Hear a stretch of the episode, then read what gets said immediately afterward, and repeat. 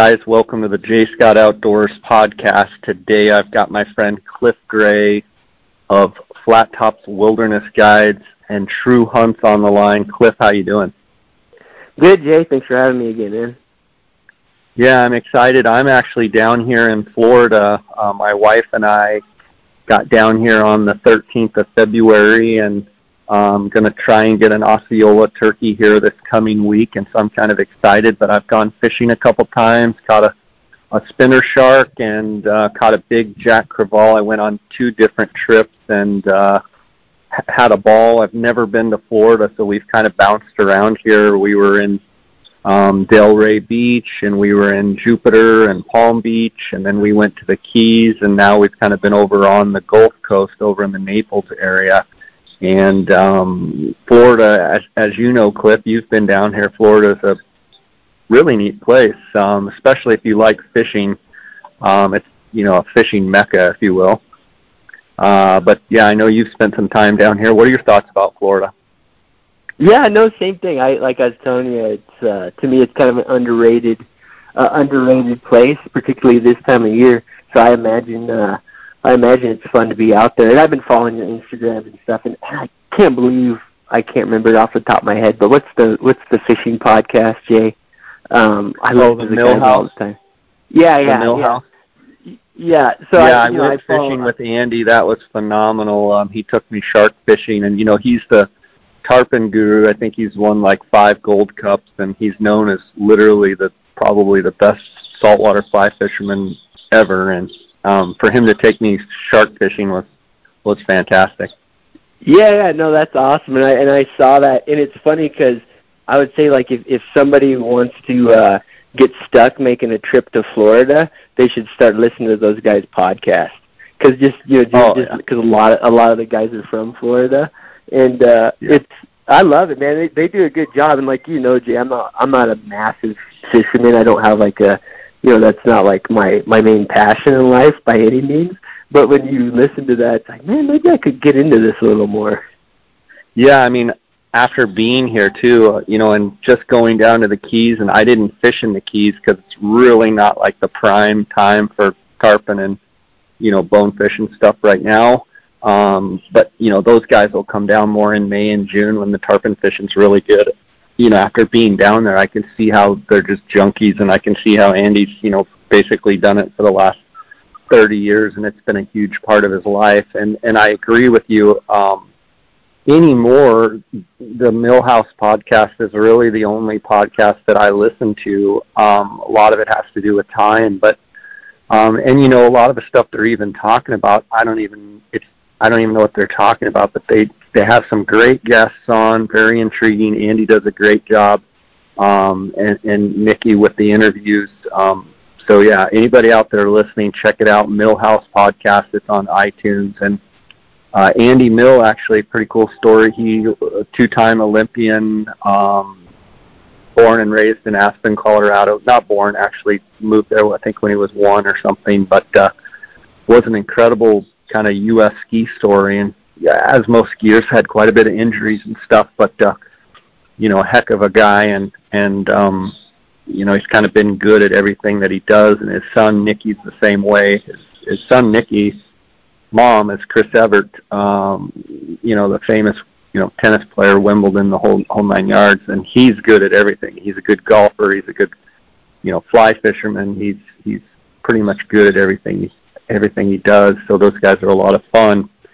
Cliff, um, I want to talk to you today because I think we've got a Colorado application deadline on the 6th of April that's due. And for all the listeners out there, I apologize. I got so busy with some real estate stuff that I'm working on and, and traveling down here to Florida. I completely shined um, the Utah applications and, and interviewing some outfitters and such. So for that, I'm sorry. But Cliff, you're kind of the first guy here that I'm going to talk to about Colorado. Um, we've got an app deadline of the sixth. Uh, any any big changes that you saw in the regulations? And I know you do such a good job on your websites and stuff about uh, encourage people to check out you know all your recommendations for some of the different animals. But anything jumping out at you as new um, in these applications?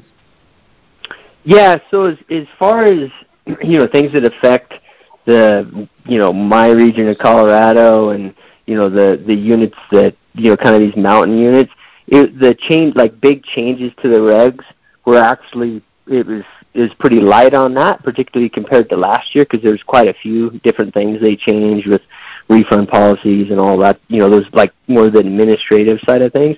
They didn't change a lot. As far as I know, probably the only one that would be of interest to folks is they did change kind of how they're how they're putting tags on the leftover list, and not necessarily like the the first go of the leftover list, like after the draw, but more whenever tags are reissued. So in the past, they kind of did it. They've tried several different ways of doing it, where they trying to get some fairness to it. But what they would do is if somebody returned a tag, they would kind of randomly put it back onto the the leftover list, so people had to kind of monitor that. And then if a tag popped up on there, um, they could call and buy the tag. Um, and they've they tried that, and I think what happened was is there's been kind of some people that developed like I think I know there's actually even some little programs that people developed and some apps that would like you know those tags would pop up real quick and I think they kind of felt like that was unfair. Um, and so they set up a new leftover list policy on those reissued tags. And now what it is is they're going to put them all up as like a preview on Tuesday, on Tuesday, and then on Wednesday at 11 a.m. they'll all go on sale at the same time. And so that's really the only change that I think will affect people that that monitor that and are always looking looking at Colorado as like a you know, is a is a you know plan B or C type of deal, and they're always looking at the leftover list. You might just kind of want to make sure you understand that change. Um, other than that, uh, it hasn't changed that much. Uh, you know, small little things that I noticed. It's it looks like to me they're going to put out the sheep and goat uh, draw results earlier than they have in the past. They're saying they're actually going to be out on April 20th, which would be nice. Uh, in the past, it's like you know they were kind of randomly coming out in May or whenever, and then then I think last year they were like early May, and they actually set a you know a range of dates they thought it was going to be, and then this year they're saying April 20th. So um, that's a nice change. Um, the results for deer elk those will be out I think like the last week in May, and they they're just putting a range on that. But other than that, there's honestly not there's not a lot of big administrative things. I mean, you know, I think probably maybe the other thing that people will notice is that they're starting to, particularly on deer, but elk also, they're doing more and more mandatory uh, CWD testing. So, you know, that's kind of across the book, and depending on what unit you're hunting in, you might have to deal with that. But other than that, that's really about it, uh, Jay. Cliff, um, we're going to end on uh, elk and mule deer. I kind of want to start out with um, goats and sheep uh, and talk about uh, some of the units. And, and I know you really like both sheep and goats. Uh, your primary outfitting has been elk and mule deer, but you also guide for goats and sheep. Uh, what is your level of um, I guess you know, are you going to be planning to take some sheep and goat hunters this year and talk a little bit about uh, that and some of the uh, units uh, for people to check out? Sure. So, um, as in years past, I, I'm guessing that we'll probably do somewhere between three to seven goat and sheep hunts, and just kind of depends on, you know, who draws. A lot of times, nowadays a lot of the guys that we're guiding are people that we've guided in the past, but we'll we'll take new hunters too. But it just kind of depends on who who draws what and who calls us first. We don't we can't do that many because they're all kind of overlapping. You know what I mean? But I'm sure we'll we'll do some. Um, and I've got you know the on the goat side of things. I think it's I mean on both species, people way underestimate you know the value of a little research at least because if you keep putting in for the same unit that you have for the last 20 years um it's actually actually i mean you could be hurting yourself way more than you than you think. Um goats in particular colorado has this like this deal going on now where uh, several of the biologists are wanting to suppress goat populations in certain areas. And what what that does is in the short term it leads to like you know really good opportunity in units, but also if you're on the tail end of a unit that's doing that, you got to understand that the hunt might be a little bit harder than it has hist- been historically. Um, so that's just something for people to keep in mind. You really should watch, you know, w- what they're doing with those quotas. Like for instance, like if you take the maroon bells that you're familiar with, Jay, like you know, there um, seven or eight years ago, they had like I want to say they had like ten tags, and then for four or five years now, they've been putting in like 30 tags, right? So it's like a you know massive increase. Um, and not to say that there's not a healthy population of goats there still, but that hunt is getting a lot more difficult, and that terrain makes it so when those goats get harder to get to, a lot of them are actually basically impossible to get to. Um, so just something to consider. And then you've got other units, like one of one of you know guys are going to hate for me to say this, but it's it's a good unit right now. If you look at G6, which is right here outside of Vail, um, and we've guided in it several years, that unit, I mean, three years ago they had like three tags, and this year I think they've got 15 or 16. I, I don't know if I'm counting the the non-resident tag or not in there, but 15 or 16 tags. So they've literally they've literally quadrupled it plus, right? Just but, but what you're saying with that, Cliff, though, is if you let it go for three or four years and are on the back end of 15 tags and you're 45, you know, goats behind, you get you get hosed because you know the quality diminishes um, but if you're on the front end of it, you can actually weigh up your odds of, of drawing because they've you know raised the tag amounts. If you can get on the front end, you're going to do a lot better. Yeah, exactly. Particularly from it, it, from the from the draw perspective.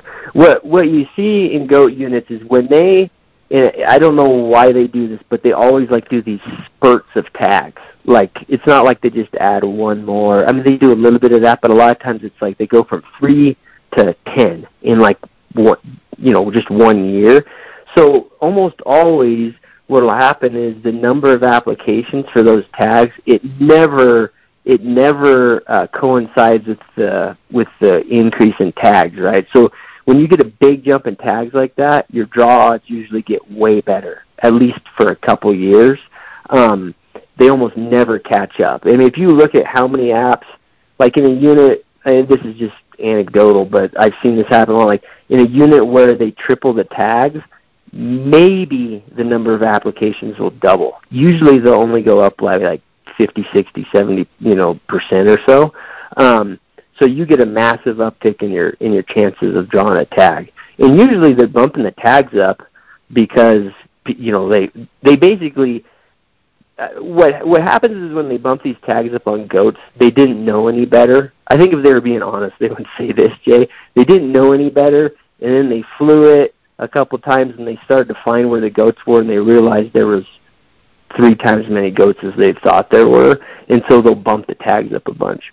So goat hunters should. I mean, obviously, the little downside of that is that you're going to be hunting with more people around. But generally, when there's a new burst of tags, that's an opportunity to to draw one. Um, so you should watch out for that. And then, like you say, you know, once they've been doing it for four or five years, you got to be you got to be a little bit you want you want to really do your due diligence and make sure it hasn't deteriorated a ton. Makes sense. Um, what are some of the units, a uh, handful of units that you would tell guys to that are good opportunities for for quality billies and then what are some of the units that you would say maybe have dropped in quality over the years? Yes, I would say I would say G6 is going to be a good unit this year, and it's probably got uh, you know it may only have a couple more years of of good hunting in it, given the tag. So that would be one of my top picks. G3, so G3 used to actually be, uh, it's actually G it's the historical G3 plus G13, so it's actually a very large unit and it's got a ton of goat habitat in it. So that's still one of my favorites, G3. Um, so that would be my second bet favorite. And then, you know, if you're it, still if you're very if you're if you're open to a backpack hunt and you're not afraid of really you know hairy terrain, you know the Bells is still a good tag that G12 tag. I would say that in my view it's deteriorating some quite a bit. But if you can get in there and you know do a five six day backpack hunt, you're still going to get into goats, and there's some good billies still hanging around. I would say, you know, like a unit that's deteriorated a lot is G17, so that's north of G3. You know, that's like Mount Massive. Um, it's all the north side of Independence Pass. I would say the the goats in there have been been hammered to almost almost non-existent in a lot of the a lot of the historical areas. So that one I'd be real precarious with. Um, and then it seems like even G2 to the south of G3, it's not as good as it used to be. Um, and it's it's still a good unit, but for the draw odds, I think you're probably better off with a couple of these other other units. Um, and that and then a lot of the other units, like on the front range, Jay, like 16, 4, and 15, those units, I don't actually I don't guide over there, uh, and I don't spend a lot of time over there, so I really I really couldn't tell people if they're if there's anything that they should be concerned with there. Sounds good. Um, let's bump over to sheep and talk about uh, sheep and what you're seeing going on there in Colorado and some of the units for, for bighorn.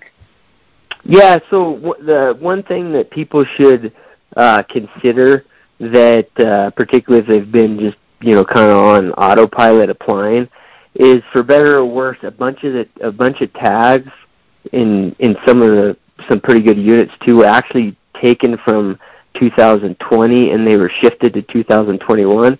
So kind of in a, I haven't seen the CPW do this very often, but they actually let a lot of the hunters that had 2020 tags roll them over to 2021 because of the fires. So like the canyon, the the canyon here, uh, Glenwood Canyon, um, and that one's on a lot of people's radar because they're big sheep and they're accessible. Um, well, I shouldn't say they're accessible, but they're you, you can see them right off the highway part of the year. So that that for instance that unit it doesn't have any tags this year because they let those guys roll roll their tags over. And there's several other units. I know S1's like that and S57 is like that too. So just if you've been on autopilot, you might have to you're going to have to uh, consider putting in for a different tag just because of that. Um, I, again, like the the sheep units are are kind of similar. So I mean, I'm a little biased here because I'm you know, I know my local units better than others, but I would say S2, which corresponds, you know, overlaps a bunch with that G6 unit we just discussed. I think that's a good opportunity, but it's only a good opportunity for somebody who, and there's a non-resident tag in there, but it's got to be somebody that's open for a backpack hunt. Like you can't, it's not a horseable area, or the, I guess you can take horses in, but the advantage you get with horses is basically going to be taken away by how hard it is to take care of them in there, uh, just because you're going to be able to timberline the vast majority of the time. Um, if that's not for you physically, 59, which is the the unit I live in and has a bunch of the flat tops in it, um, that that's still a good unit for people. I would say that there's not a lot of quality in it right now. It's kind of like a little micro herd of sheep. I, for the most part, know um, all the little groups of rams in there. Um, not to say that people aren't going to be able to kill like a representative ram, but there's no, you know, 175 plus type of sheep in that whole unit. Um, where I, you know, I could be surprised, but I would guess there isn't. So those are the two units I know really well here locally, um, and those are my thoughts on those. The ones I've guided for other guys are still, you know, kind of. I don't think they've changed a lot. Like along the collegiates, S11 is probably my favorite. Um, S66 is it, it, X66 if you want to go guided is a little iffy because there's not a lot of guys that can hunt both sides or guide in both sides of the unit. But if it's it's a good do it do it yourself hunt. Um, and then a lot of those other units in there, like S12, is on everybody's radar. It's hard to draw. Um, in my opinion, if you're really wanting to draw a sheep tag, uh, you want to hunt those big mountains in, in that 14ers, S11 to me is probably probably the better better unit. Um, you know the the the sheep deal, well, and the goats too. Um, I, I actually put an article up. It's on our blog. I think it, it's fairly easy for people to find it, Jay. But I went through well myself, and then one of my guides. We went through how the actual odds of drawing these tags break down, and if anybody's really interested in that, um, I I encourage them to check it out because it's actually fairly complicated. And overall, for sheep and goat tags, 90% of people have they have no clue how hard it is to draw a tag. They always even they don't realize when you got like 20, 25 points, if you're putting in for the hardest tag or hardest units to draw, you're still more likely to never draw them than to draw them. Um, and so people got to kind of think about that. And, you know, unless they're just dead set on hunting the biggest sheep in Colorado or the best goat country, they're probably going to have to make some compromises if they want to have a realistic chance of drawing one of these in their lifetime. Yeah, I mean, it's one of those things. I get messages all the time with guys. They're saying, you know, I'm, you know, 40 years old and I've got, you know, this many points, and how long till I get a tag, and you know, whether it be whatever state they're talking about, and I'm, I try and I'm like, well, you're not even close to max points. You know, you could never draw a tag in any of those states. Do you understand that? And they they really don't. They don't understand how long the odds are. And then on the same in the same breath, I'll have someone send me a message, and you know, they drew with you know whatever state it might be with very little points, or you know, my daughter drew with two points, and and so it's crazy but the reality is, in all these states, you have to just keep applying, and and you have to play the odds, you know, and use those odds to the best of of to give yourself the best chance that you can.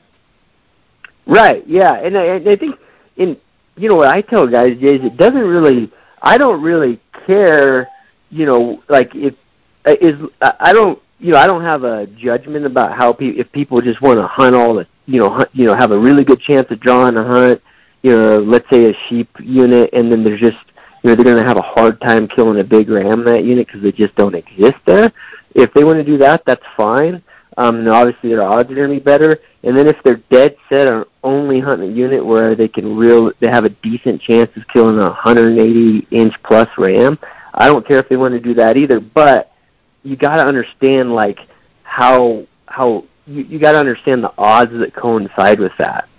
Like right. if it, and I get a lot of guys that call me like on particularly big rams, and it's like, you know, I, I mean, I've had guys, you know, that have thirty, you know, high twenties and thirty points, and they think that it's inevitable that they're going to draw. But if you really look at the stats, it's more likely that they're going to die with their points than draw that unit. I'm not saying I'm not saying don't keep doing it, but just be realistic about that like if you want a chance to kill a real big ram, yeah, obviously you need to keep putting in for those units, but you also should probably start like you know, make sure you're applying for all the other units in Montana or Wyoming or whatever that have the chance of producing that too. You know, I think it's just as long as people kind of know what's going what's going on, um, it, it usually surprises people uh, what their odds actually are. You know, for sure. Before we get into the deer and the elk, um, I know that you do quite a few bear hunts. I want to get your take on the bear situation in Colorado and the bear situation around your neck of the woods with that Grizzly Creek fire uh, and you know Glenwood Canyon, that big massive fire. Um, how that's going to play or impact the bear hunting that you have, and if guys are interested in bear hunts, I don't know what you've got going. Do you are you looking for bear hunters? Do you have opportunities for bear hunters this year coming up? Yeah, so I, I think we've got one or two spots still open in in 2021, um, and then we have a quite a bit of availability in 2022 for bears. Um, so the overall like macro look on bears in Colorado is, you know, bears and and the other predators that they're I, I would say that almost all of them are doing fairly well. They're probably doing better than our than our you know other game species. Um, you know, our, our bear hunting last year was was good. It, you know, we've had better years, we've had worse years, but I mean, the for just spotting for for to have the the level of success we have on just spot and stock bear hunts, which like 15 years ago, even your success on a spot and stock bear hunt in Colorado would would have been like 10% or something like that, you know, Jay. Now you're talking like 70, 80%, you know, on a three or four day uh, spot and stock bear hunt, which tells me there's a lot of bears. And I'd say, you know, anecdotally, everybody I talk to and you know, Eagle, the Eagle County, Garfield County, Pitkin County stuff. There's a bear. You know, there's a lot of bears. Uh, the game wardens will all tell you that too, because they they end up wasting a bunch of their time dealing with them in the summer. You know, uh, in town or or whatever. So I would say that if you have any interest um, in in that species, now now is probably like a prime time to go uh, go on those hunts. Um, I've got a I've got a I've got a video on it that I, I hope is hopeful to people, but uh, helpful to people. But the main thing about bear hunting is you you have to understand what they eat. If you don't understand like what they're eating at you know during the um the uh, fall, you're you're like half the time you're just kind of pissing in the wind. You have to know what they're eating. You have to be sitting in you know high locations where you can see a lot of terrain that holds that type of feed, and it varies a little bit year to year. Um, some years it's oak brush, some years it's berries. Um, so you have to understand, like, know what that vegetation looks like, and then have spots where you can go um, and see a lot of that type of vegetation. It can be, it just depends. I mean, some people view the hunt as boring because it's tons of glassing. You're just getting a good spot in glass for six or seven hours a day, and that's kind of the routine. And then maybe move to another, uh, you know, high high quality spot to do that. But um and some people enjoy that. But that's the kind of kind of hunt um it typically is. You know, I don't know um how the fires will will affect things. Um uh, you know, ours we might have a little bump up just because a lot a lot of the canyon country and stuff holds a bunch of a bunch of uh, oak brush, and so it might move the bears around. But from what I've you know all the research I've done and looking at things, bears move around way more than people think. Like I don't know. Uh, well, I'm almost certain that a lot of the bears that we harvest in in our area, they don't necessarily hibernate even in the in, you know in the region. Maybe they could hibernate 20 miles from here. So um, I'm not sure that it's going to affect us a whole lot because their ranges, I think, are a lot bigger than people think. Um, but knowing what they eat and you know and then at, like physically looking at the plant and knowing like oh like like these acorns are substantially larger than the ones I saw in that other canyon like it's important to understand that when you're hunting them. Good stuff. Um let's talk about uh mule deer in the state of Colorado and we can talk about units and talk about all that but in general with these late seasons, in other words, they've bumped the seasons back and the late dates. In your opinion, what what what is going to happen? What are you seeing as far as those those mule deer hunts, and what's going to happen to the quality in your mind? Yeah, so uh, so in, in this five year structure they put out, I guess it's been two years ago now. This will be the latest set of dates. So fourth season is going to end on November 28th, and then uh, third season will end on the 19th of November, and second season will end on the 7th of November. Um, and then going forward, it'll start walking back like a one day uh, a year or whatever, uh, or roughly that, you know, Jay. Um, I think that you know, seeing what we saw last year, and then I'm sure it'll continue this year is you're going to see uh, you're going to see age class just come out of the deer, particularly in the higher quota areas. I don't, you know, unless something totally magical happens, I don't, I don't see how anybody could argue that's not going to happen in Colorado. Um, I mean, if you look at like even the the like the fourth season and third season, we can talk about that more. I think the, the it's obvious that you know on the 28th of November big deer, even you know the oldest deer, are really susceptible because they're like they're in the they're in the epicenter of stupidity. In the you know what I mean? They're deep in the rut. The 28th of November.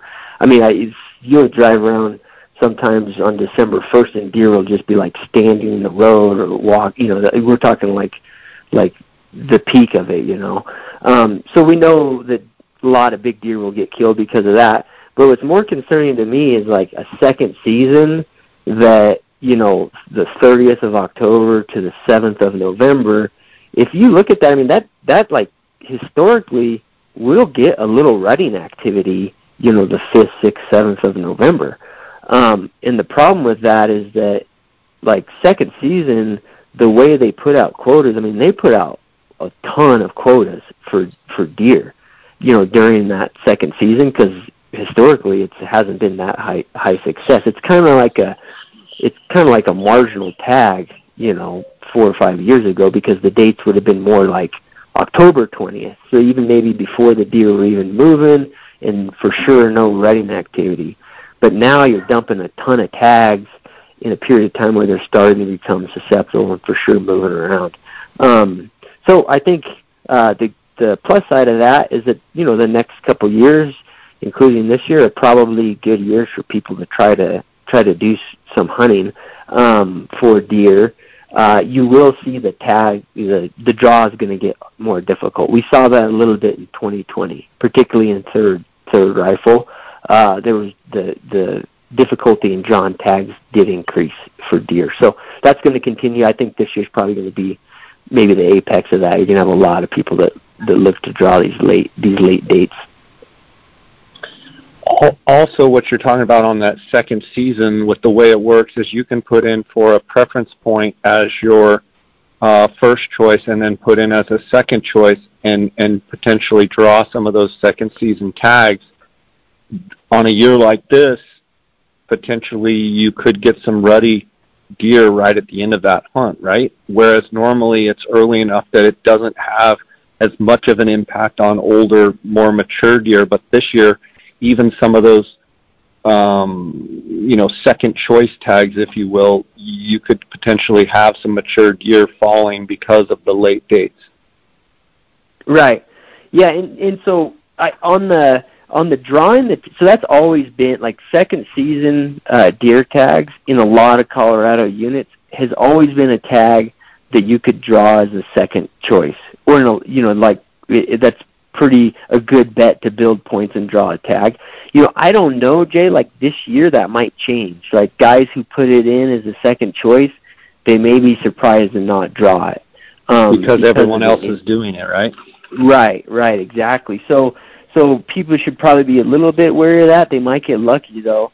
Um, but at a bare minimum, they they're because the quotas are so high in a lot of these units during second season, they're going to be able to draw with zero or one points in a, in a lot of units, and they're going to have yeah they're going to have prime dates. I mean, for us, I mean the difference between hunting deer on October 19th versus you know November 5th is night and day. I mean, one, the weather and all that can help you a ton, but the just the the amount of deer that trickle out of the high country like over this period of time, and then you know start to to rut a little bit in early November, it's like totally different. You know, it's like it's not even close to the same hunt. To be honest, it, it's it kind of it's flabbergasting to me that they would not change the quotas. Uh, right. Because so in other words, keep the dates but lower the tag numbers. But right, and, and so this is where I want to talk to the Cliff Gray, the the the step away from the microphone, and this is Cliff Gray personally talking, and you might not sure. want to do it, but I no, mean, they're why they say that they. I'm, I'm hearing people say that they want to, because of chronic wasting disease, they want to lower the amount of mature deer running around on the landscape. Is that what you're hearing as well? And yeah, so I mean, that, is just a bunch of bull. I mean, goodness gracious. Yeah, so let's they, hear your so, take. Yeah, so this has always been like the. It used to be like a whispering you would kind of hear. Like I don't know if it was like a if there was any uh, any validity to it or whatever. Um, now they're pretty overt about it. So in a lot of these areas, the mentality is we're gonna we're gonna reduce we're going to reduce age class in all the deer, particularly the bucks, because higher, higher or older bucks have a higher pre- prevalence of CWD. Um, and so that's that is absolutely their strategy. Um, I think there, there. I mean, there may be other things too in their in too, Jay. Like they just they don't want to reduce tag quotas on these later seasons because they they got you know there might be financial a financial component of it. I'm, I'm sure there is. You know, it's hard for them to just cut, you know, cut second season tags in half because of all the money it produces. So I'm sure, you know, I have no proof of that, but I would guess that there's some budgetary things they run into too. But absolutely now there uh, there's biologists in in the CPW that they they're overt about this the strategy to reduce age class in a hope to uh, slow down uh, CWD, which is, which is I don't know. I mean, I hate to say it, Jay. Like I, I've kind of I've the CWD is such a weird disease, right? Like I'm not saying it's is not. it is it legitimate? Because there's people that say that CWD is not it, it's not even a real thing, and then there's I don't know what to believe.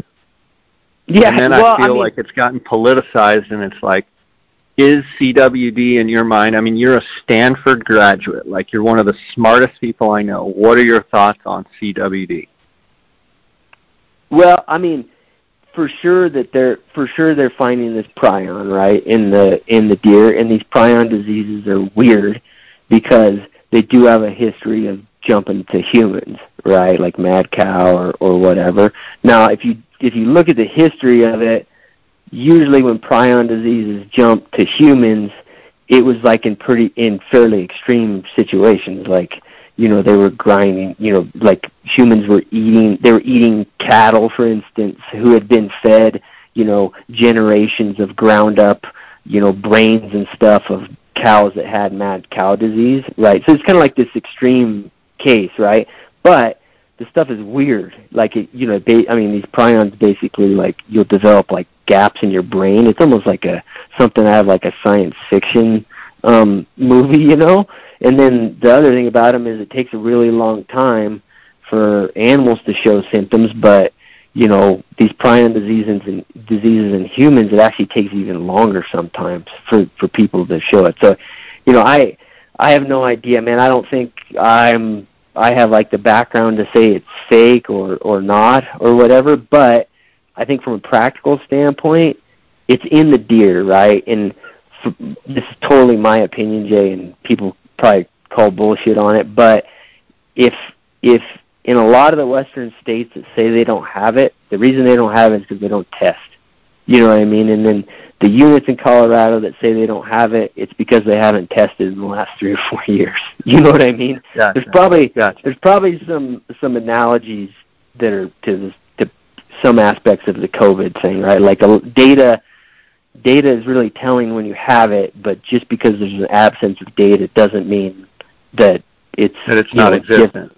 Yeah, exactly. So, you know, I, I, I mean, you know, parts of Wyoming that border Colorado, and you know, like a unit next to this unit in Colorado that claims they doesn't have it, they don't have it. I, I don't believe that at all. I think it's prevalent everywhere. I think, I think if you were really realistic about it, I think over the last decade, probably millions of humans have have eaten CWD, uh, you know, meat from animals that are CWD positive. I don't think anybody could deny that. You know, most likely statistically, I probably at some point have eaten CWD positive meat, right? Um, I shouldn't say That CWD explains a lot about you, Cliff. but yeah, I, but it doesn't mean that I'm not cautious about. It. Like I'd say I'm fairly cautious about it, Jay, because it's kind of an unknown thing. You know what I mean? Like I, Right. I mean, I pop a lot of heads off of deer and stuff when I'm caping them and all that, and I don't, I don't stick my face down in, next to spinal fluid and and get it on my, you know, like the extreme case, you know. Um, but I don't know. But the fact is, it's in the deer, and there's for sure no proof that kill that killing the age class of deer is going to is going to stop CWD. There's no proof that it's going to slow it down. There's and there's no there's actually no proof that we should slow it down. I mean, like, y- what is what does that do for anybody? You know what I mean? I Right. mean, it, it's it's already prevalent in the wild herds everywhere, basically. You know, is is there? There's actually some research that's you know I I find fairly compelling that we shouldn't slow it down because there's some animals that don't get it. You know, there's so there might be you know the, it might be inevitable that our deer herds are going to have to evolve their way through it, or all of our, our deer and elk herds. I don't know. You know, we may just be prolonging it by by doing all this stuff, you know. Um, Understood. But Um, anyway, so let's yeah, talk you know, about uh, let's let's talk about um, some of the units around where you hunt and what you're seeing as far as uh, quality and what you expect with these late dates. It's probably going to be a bang up year for for guys going out there and shooting some big bucks, is it not? Yeah, I think I think if guys kind of plan accordingly to to where they could go, you know, and it in like fourth season, you know, if you plan accordingly, they're going to be down real low, might be on private in some areas, that sort of thing. Outside of that, though, they're going to have they're going to have good opportunity at big deer because all like there's really no, um, I mean, there's no big bucks that aren't with does by the 26th or 28th of November. You know what I mean? There's no there's no like holdout big deer like hanging up in the high country, you know, waiting. They're Waiting. all with does. Yeah, they're all with does. You know what I mean? You could have these freak deer that you know they kind of get through the labyrinth for years because they hold up somewhere, but and then they show up. You know, they show up here in Eagle on you know December first. But all those deer are going to be susceptible to harvest. So I I think some huge deer will get killed, but I I think like this last year a lot of quali- a lot of big deer already got killed. So I I don't really don't you know I really don't know for sure. I I think we've got a, probably a couple couple more good years of you know just thinning them out basically. I hate to even say that, Jay, but it's just reality. So I mean, there's no doubt in your mind that you know four or five years from now, six years from now, the quality of bucks, the size, the the antler size of bucks. There's no doubt in your mind. Four or five years from now, the bucks, the quality. We'll be talking about a guy shot a 180 buck, like now we talk about someone shooting a 205, 210 buck. I mean, it, in your mind, the the the age class is gonna get wiped pretty good, and and I'm, I don't want to put words in your mouth, but four or five years from now, we will be talking about hey, that's a heck of a buck, and it'll be a 185, 190 type buck. Is that what you're thinking? Yeah, I would guess that's going to be the case. Um, you know, there could be some crazy variable that I don't understand, Jay, but I don't see even even in like trophy units, I don't see how there's not going to be a total wipeout of big deer. Um, because Right. like let's take let's take 44 for instance, right? Like a lot of these deer, uh, you, or, I mean, all these counties. Like if you look at Boone and Crockett books and stuff, there's no other counties that compare to like Pitkin, Garfield, and Eagle County. Well, now all all those populations of deer are susceptible. I mean, they're basically susceptible to guys that are elk hunting during second season. They happen to have a deer tag, and there's just uh, you know these bucks are going to get killed because they're moving around. They may even be thinking about does. You know, basically. W- w- So second, third, guys- fourth season are all going to be prime pickings, whereas a lot of times second, third, it's still too early, and fourth is really, but they've limited the number of fourth season. What you're saying is because of the late dates, second, third, and fourth, now there's a lot of deer that are susceptible to getting shot. Yeah, yeah, and they will get shot, and then I don't see mathematically how Colorado's going to maintain its its uh, you know its um its big deer type of draw. You know, I think that's a reality, and unfortunately, um, but I you know I you know not to again like jump back in the political thing. I don't know that the CPW cares. Right. You know, you, you know, so um, and uh, Well, in a you know, specifically like the units right there around your house um and and your you know your outfitting permit. I mean you've got all those units you know you talk about 44 it's one of the most famous you know colorado units. But what are some of the units right around um your your place there? And and what do you yeah. you know? Yeah, so so the like um like 44 is easy to hunt, right? Like in the late season, you drive around most of it, you can see deer rutting in the sagebrush, all that. And then to the north of that, on the other side of the road, you've got the same genetics, but you've got 35, 36, and these are units. So unit 35, 36, you've got 25, which is where I do a lot of my hunting. You've got 34 next to it, which is kind of like the canyon, and then north of me, you've got 26. And so you've got kind of the same genetics in all that big band from 36 all the way over to 34.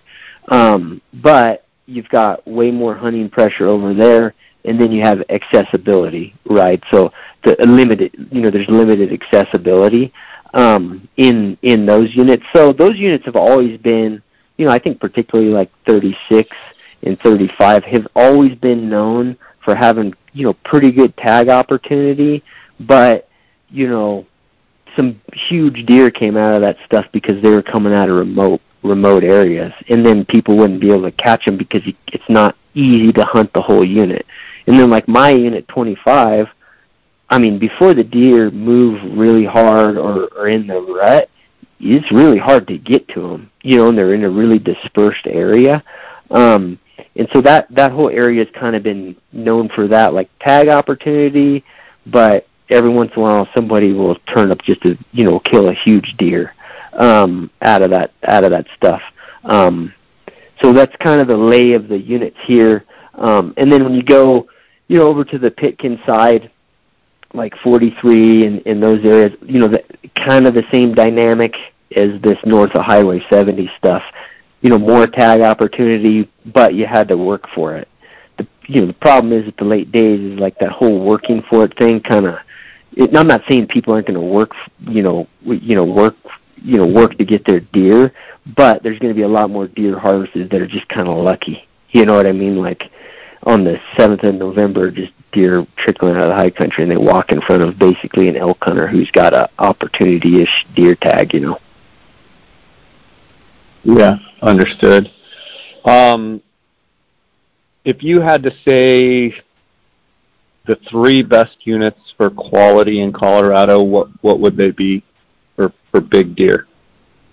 Uh, for deer, uh, you know, I I I probably I'm probably not the most informed on all the units, uh, Jay, like that would that would that would qualify for that. I mean, I I think I I mean if if you weren't talking about like draw odds, I think I think 44 is still good in terms of quality. Like the percentage of deer that come out of the fourth season that are you know bigger than 185. I think it's still good. Um, you know, all the the north of Highway 70 units I mentioned, they're not they're not going to be in the ballpark of like the best the best units in in Colorado. Um, so I, yeah, I'm I, that's all. I'm I'm not going to say any more on that because I'm not I'm not informed enough. A lot of guys are going to argue some of the Gunnison units, um, but I I I don't know. I mean, people people got to understand that like the the number of big deer coming out of Colorado, they're more dispersed than people think. You know what I mean? Like a couple 200 inch deer going to come out of 44 or something, maybe in a decent year. Now, it's going to you know it's not like it used to be. But then the rest of them are kind of come out of a lot of like the you know the the top 10 deer in Colorado are going to come out of unknown units or like units that are you know that are easier to draw and, and guys figure it out in them. Um, so sorry, units that are answer. that are kind of off the radar but have private land and maybe a buck, you know, has slipped through and gotten to six or seven years old and you know, boom, he gets shot and you know, people are like, Oh, that unit's phenomenal. Well, maybe not. Maybe it's just a deer that, you know, is hid for a while and you know, he got shot and and you know, he's been hiding on private ground or sure or what have you. Right. Um and I ahead. think the other thing is people are going to see, particularly uh, with this the whole with the management stuff going on and all the public land units, they're going to see this continued improvement or relative improvement of the eastern plains. You know, the eastern plains of Colorado for the last four or five years has started to produce a bunch of huge deer. But it's all private land and draws and preference points don't matter. Right. All right, let's talk about elk. Um, you know, at Flat Tops Wilderness Guides, there you run the operation where you do drop camps, you do guided hunts. Um, you know, right there in the Flat Tops, Unit 25. What's going on with your elk herd um, right there? Yeah, so we actually had a, a pretty exceptional elk late elk season, like third and fourth season this last year. We had you know just kind of ideal conditions. Um, you know, I, I I would love to see more elk, but you know all of our hunters did well and stuff. So when the conditions are good, the wilderness units they still got elk in them. Um, so I'm kind of hoping that this year, particularly with the later later dates, we still we still have that. Um, you know, kind of the the elk are. There's not like a ton of areas in Colorado where where I hear people saying they're seeing more and more elk. You know, Jay. Um, but I'm actually, and again, it's anecdotal, but I haven't seen as much of a decline in our area as I kind of was thinking we would have because I just I I noticed how the how few calves there were. Um, you know, maybe some of the you know us and then a lot of the other people in the region you know really getting into this bear the bear deal. Um maybe that's actually paying off. I don't know. Um i, I i'm i'm hopeful you know that that is that is the case. Um so i i think this year i don't there's no reason to be fearful of it. The winter's been easy here. I i think the only thing that people should probably consider for fall is that for unfortunately we're probably going to have a similar fire situation that we did last year, just given the lack of snowpack there is right now. Um, maybe we'll get a bunch of moisture between now and now and spring and summer and all that. But if it stays kind of how it is, we're going to have a dry a dry late summer, and I'm sure people have to deal with the fire thing. So people should keep that in mind. But from a wildlife perspective, think it's been pretty easy for elk and deer. So I, I don't think people should expect anything major, uh, majorly different on that front. Your hunts, um, so you do archery hunts and then first rifle, you do all of the elk hunts. So are you thinking that these later dates that, you know, your third and fourth seasons actually because of colder temps, snow, that type of thing, you're actually probably if you can get some weather and stuff, that actually makes your late hunts much better than say if we have warm falls. That's where it can be really, really tough for elk hunters in Colorado and especially in your area as well, right? Right. I mean, we're probably a little bit more biased that way because we have so much elevation grade in our units. We go all the way up to the top, all the way down to you know below 7,000 feet type of stuff. Um, units that don't have as much elevation grade might be a little less susceptible to that. Uh, well, I guess some of them that are real winter range, they might even be more susceptible to it. But where they've got resident elk, um, you know, they it may not matter as much. But for us, it matters a ton. It's always been like that, Jay. Like in these these mountain units, like later dates, more snow, all of that is always better for elk hunting um, for us. So I the later date should benefit us on both species.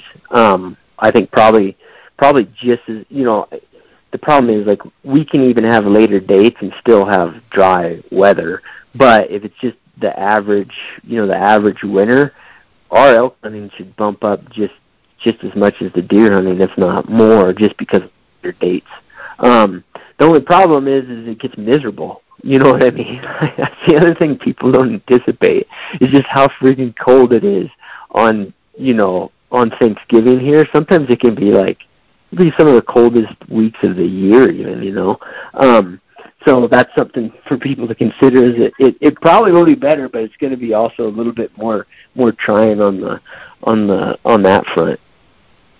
So um, typically when you've got really cold temperatures, I mean that plays right into elk being up and having to feed, correct? I mean, so you know, miserable conditions and and you know, literally freezing your butt off plays well if you're an elk hunter because the elk have to feed more in order to to burn that energy and and you know, they eat more food, right? Yeah, so to me that's one of the biggest ones, uh, Jay, and I and I always play this one up uh, maybe more than other people. To me, the the biggest variable is how cold it is, how cold in partic- in in particular how cold the nights are getting. The colder the nights are getting, the the more time they spend out where they're susceptible. Like I mean our I mean our elk herds up in the flat tops or you know if, for anybody that doesn't know all these wilderness units in Colorado are pretty much managed the same, which from a CPW C, or yeah CPW standpoint means they get hunted like they get the crap hunted out of them. Period. Like these elk get hunted between all the private land stuff and then all the early seasons and all of that. I mean, a lot of these elk are getting hunted for five months straight, and not just by like a few guys, like like a lot of people. So they're smart, and so the only thing that's going to get them where they're susceptible is if they have to eat. Um, and that just means they're going to be net, less nocturnal. They're going to be out in the open more often, easier to find via glassing. All those sort of things are going to benefit you. But the other thing to me is it's kind of a time thing. Like if it's dry and warm, you know, if you really think about like how much you're actually hunting a day, you might only be hunting effectively like an hour and a half a day or an hour, you know, 2 hours a day because that's really the only time you're going to kill you're going to kill elk when it's mis- when it's real tough conditions. Well, if you get really First cold hour and last hour. Yeah, exactly. And that's really yeah, I mean guys, you know, guys get lucky, you can glass it. There's all these like low uh, you know, you know, low probability things you can do. And I'm not saying that you shouldn't do that. There's always a chance. But if you look at like the effective uh, hours that you spend out there, you know, it's really only a couple hours. Well, if you get into really cold temperatures, all of a sudden you know you can you're fitting in six hours of effective time you know um Sure. instead of a day instead of two and that makes a big i mean a five day i mean you basically you know one day is as effective as five days um and so that's that's how i think about it and it does it makes a big it makes a big difference i mean you know a lot if it's cra- i mean i'll admit to this jay like if it's crazy cold like it was negative fifteen degrees that night or worse uh, a lot of times I won't I won't ride it when I'm guiding in those late seasons. I won't ride out until it's light, and the reason is I don't feel like I'm giving that much up. The animals are still going to be up, and we're going to hunt all day long if it's that cold. Um, and you know, riding when it's negative 20 can be kind of rough. Um, so that just is an example. Yeah, for sure. Um, I want to ask you what's going on with the wolf, the wolf thing in in Colorado, and Sure. and bringing the wolves back, and literally what you're you're kind of on the ground there. You live there. What what's happening? Yeah, so it's uh yeah, it's hard for me to not be like uh I'm I I guess like flabbergasted is the only the only way to to respond to it. Um at the same time I was actually fairly surprised how close the vote was. Um and if you know, I, I everybody knows this, I'm sure all your listeners understand this, but if you look at like a county map of who voted for this deal and then who's going to have to deal with it, it's completely inversely correlated, right? So everybody that doesn't have to deal with the wolves, they have voted for them. Everybody that has to deal with them voted against them, you know. So, but I guess that's just you know how how it works. So we're going to have to deal with them. I mean, I was told, and one thing has shifted recently on it is I was kind of you know just in the the the conversations that I had about it with kind of people in the know was that it was you know it's probably going to be pushed towards the end of this you know this period of the deadline of of getting them getting them uh, transplanted here, which was like 2023. Well, I've heard recently that there's been a fair amount of push even from the governor himself to get them in as soon as possible. So um, I think that we're probably going to deal with transplants of them, you know, maybe in the next, you know, within the next 18 months. I think it's probably reasonable to think about. Um, Where are they going to put them first? so I, you know, I, I've heard lots of different things, and because I'm not like within within the state agency, I, I don't have informed, uh, you know, knowledge on it. But I would guess it's going to be wilderness areas, right? So my best guess is it's going to be the San Juans or the flat tops, you know, or it could be it could be on tribal land that that is willing to accommodate them. Um, which a lot of the tribal land is, you know, on winter range, but if it's adjacent to a wilderness area, they're going to go from the tribal land immediately into the, you know, it's the same thing.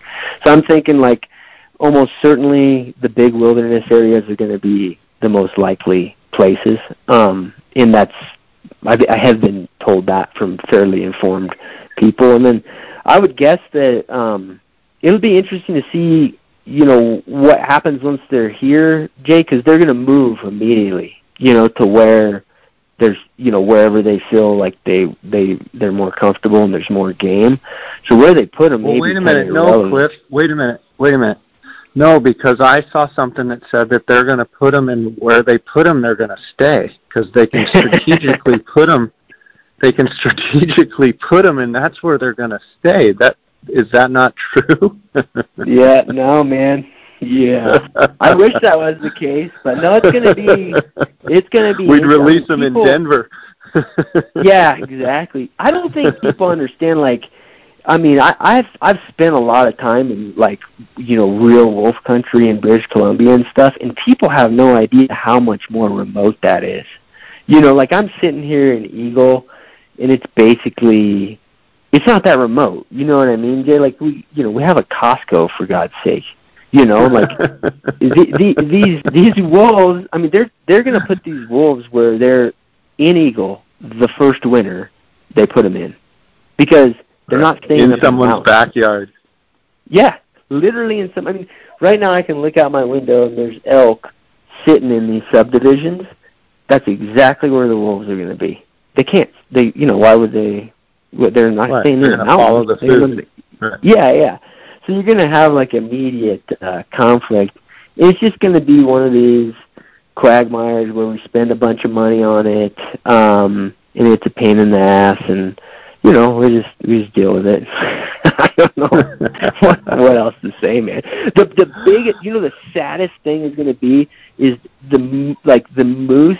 Like, well, I, I should say that the in in our units, they're they're finally putting in some moose tags in uh, unit 25 and 26 um, and I would encourage anybody to apply for them because they'll be real fun hunts, and we'd love to help somebody on them. Um, but these moose are going to get wiped out by by the wolves. The moose are so dumb here, you know, and, and they and they're because they're not afraid of anything. You know, they're big enough they just laugh at coyotes and black bears. You know, um, but the wolves are going to kill. They're going to decimate them. You know, um, so uh, it'll that that to me that's that's going to be like one of the saddest things. These, these moose have been kicking butt in Colorado, and we've all of a sudden started to have a bunch of opportunity for people, and that, that's gonna that's gonna vanish. Um, but some of the stuff, man, you got to have a sense of humor about it, or you'd go crazy. You know, I don't I don't know what to say. yeah, um, you know. Cliff, you've been doing um, I know we talked on the last podcast. Uh, you're doing the spring and, and, and summer. You're doing uh, hunting seminars. You're doing, you know, kind of teaching guys how to hunt more effectively and teaching them, you know, tactics and different things. Talk a little bit about that, and if you have any openings, um, how people can read more about it, what openings you have, etc. Yeah, yeah. So um, the best place to you know, kind of get an idea of what we're covering in these seminars is just go to truehunts.com. And I've got the, the, the seminars on there in, an example kind of syllabus to kind of walk you through what we're going to cover. And right now I've got a couple spots um, open on May 14th, 15th, 16th is one seminar, and then May 28th, 29th, and 30th. And then, um, and those are more like the, on the website you'll see them specified as like Western kind of beginner hunting seminars, but there's a I'd say like a spread of um, experience amongst the guys coming. You know, I'd say um, there's people who haven't hunted at all, and there's people that have gone on four or five hunts. So there's a spread of experience in there on on those two dates. And then on June 4th, 5th, and 6th, I've actually got I've got three guys signed up right now to specifically do like more of a backpack hunting um, a little bit more like I dare say like advanced, but more kind of just focused on the backpack wilderness hunting. And so I've got a couple spots there that I love to have um, a couple more a couple more guys uh, come to. So um, if you're interested, they can they can message me, and um, I'd love to set them up because I'd love to get those filled up. We'll have we'll have a good time. And, and matter of fact, I've kind of been thinking about it a lot lately because I know you're not, you haven't been here in a while, Jay, but it's like early spring here. Like today, it's north of 50 degrees in Eagle. So I'm like, I'm kind of in the mode to to start on the spring summertime stuff. So if anybody's interested, they can give me a call and I can get them more info. Yeah, you know, you do such a good job on your Instagram and your YouTube channel with so much of the information and you know, I know you get a lot of feedback from people and a lot of questions and you know, trying to help people become better. Um, you know, in creating those, what was your thought as far as it, it does it just come strictly from a point of view of you know that there is a need for people to really soak up and want to learn to get better? And and is that what you know kind of made you do these seminars? Yeah so it, it's it's interesting jay because uh one i have to fault myself for not being i was churning out so many videos and then i got kind of sidetracked with some winter projects but i'm getting back on it now um it's interesting and i'm sure you see this too um, you know, you can put up content that's like uh, I don't know, you know, like a trail cam picture of a big bull or something like that, or bulls fighting or something, and you get a lot of like likes on Instagram. But at least for me, I don't get like a lot of interaction, right? But I can put up a video that is something that seems kind of like the video I mentioned earlier, like you know what I look for in terms of you know feed sources when hunting bears.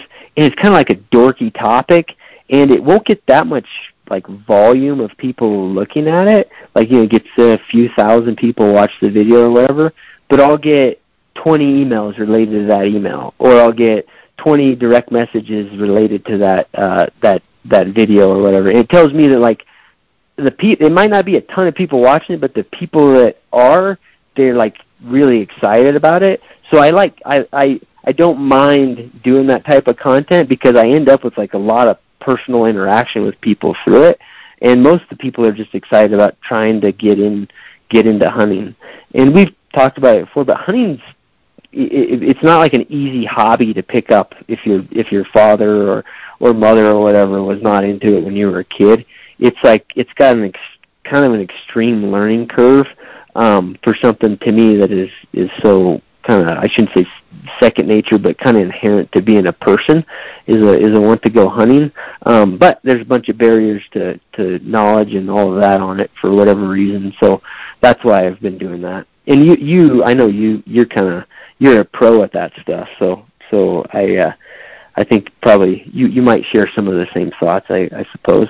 Yeah, I mean, I think you know some things that uh, you know, for lack of a better term, some things that you and I might think are elementary are some of the things that you get the most feedback on, and I think that just goes to show that, you know, it may not get the masses of people interest, you know, pique their interest, but the quality of, of, of interaction that you get with people wanting to learn, and that's what's been so good about my podcast from my perspective is – you know things that we cover that maybe I don't think are a big deal, and I get you know hundred emails on it, and it's like, wow, I didn't even think about talking about that. Was even going to start strike any interest, but you know people are very interested in it. It was very intriguing. So I do know that people have a huge um, propensity to really want to learn and and you know be informed and be educated. So um, you know, if, if you're listening and you haven't checked out Cliff's stuff, definitely go check him out on his um, Instagram and on his YouTube channel for sure. And um, you know, to be able to go and, and be hands on and, and be right there with Cliff in these seminars, you know, two, three, four day seminars, uh, different structures and what, and, you know, different topics. Um, I know people are going to love it. I know it's something that you know, it's going to be very, very popular, and um, I'm excited to uh, to get the feedback from. I know several guys um, that have messaged me that that heard about it before are going to go and have signed up. So, um, Cliff, it's always great having you on the podcast. Um, you have been a good friend of the podcast, and you always, uh, you know, keep it real. I appreciate that. I want to, before we break here, I want to thank the sponsors of the podcast. I want to thank GoHunt.com uh, my friend Cody Nelson, the Optics Authority, the Glassing Guru. If you guys have any binoculars, uh, spotting scopes, rifle scopes, tripods, anything to do with glassing, give Cody a call. Uh, uh, 702-847-8747. That's extension 2. Uh, you can also text or call him on his cell phone. He loves getting texts. 602-399-3699. Uh, also, guys, it's application season. Uh, the Go Hunt Insider is the best tool to be able to research draw odds. Uh, go to gohunt.com forward slash jscott. You can sign up for the Go Hunt Insider. Uh, I also want to thank KUIU.com. Uh, KUIU, uh, KUIU Ultralight Hunting, that's the gear that I wear on uh, all of my hunts. Uh, KUIU is a direct-to-consumer uh, company, and they sell all their gear at the website, KUIU.com. Go check them out. Phoneskope.com, uh, use the JScott21 promo code. That's going to save you 10%. Uh, Phoneskope, that's the adapter that I use, uh, able to adapt my iPhone to my binoculars and my spotting scope, take uh, great video and pictures. And then Apex Ammunition. During the spring, uh, Apex Ammunition is a sponsor. Go to Apex Munition. That's the home of the TSS, the Tungsten Super Shot uh, TSS. So we're shooting nine shots. So we're going down for, to Mexico. We'll shoot close to 100 Gould's turkeys with that nine shot. You got a much denser pattern uh, using tungsten. Uh, and uh, knocks them right off their feet. So go to apexmunition.com, check it out. Cliff, um, I want to give you a chance again to let the listeners know where they can find you, where they can, uh, you know, contact you. And thanks again for coming on the podcast. But would you uh, also link it up in the show notes? Um, give your website, Instagram, whatever it may be. Yeah, sure. No, thanks again for having me, Jay. And so the best uh, bet for people is the website is for the all the flat tops outfitting and that sort of thing is ftguides dot com and it'll take you there and then the hunting seminars are at truehunts.com and then my Instagram is probably the best uh, my personal Instagram if you want to get a hold of me and that's Cliff C L I F F G R Y and then we've got one for the flat tops wilderness guides too. So all that is linked in there. But thanks for having me Jay. It was good chatting. Yeah for sure buddy. And Cliff Gray on Instagram. I assume Cliff the full Gray G R A Y was taken, so you just shortened it to G R Y. I don't even know. I, I don't know, man. I, I, either I, that or you so either long. that or it was a typo. yeah, yeah. I don't know what I was thinking, but uh, I haven't even attempted to see what. Uh, hopefully, hopefully Cliff Gray is something that's appropriate. But uh, but now go to Cliff G R Y and you'll that that's actually me. So, okay. but uh, but yeah, um, and people are welcome to reach out about any of this stuff. Awesome, buddy. Thanks for coming on, and uh, we'll be chatting at you down the road, and I'll look you up when I get to Colorado later this summer. Okay. Okay, sounds good, man. Thank you.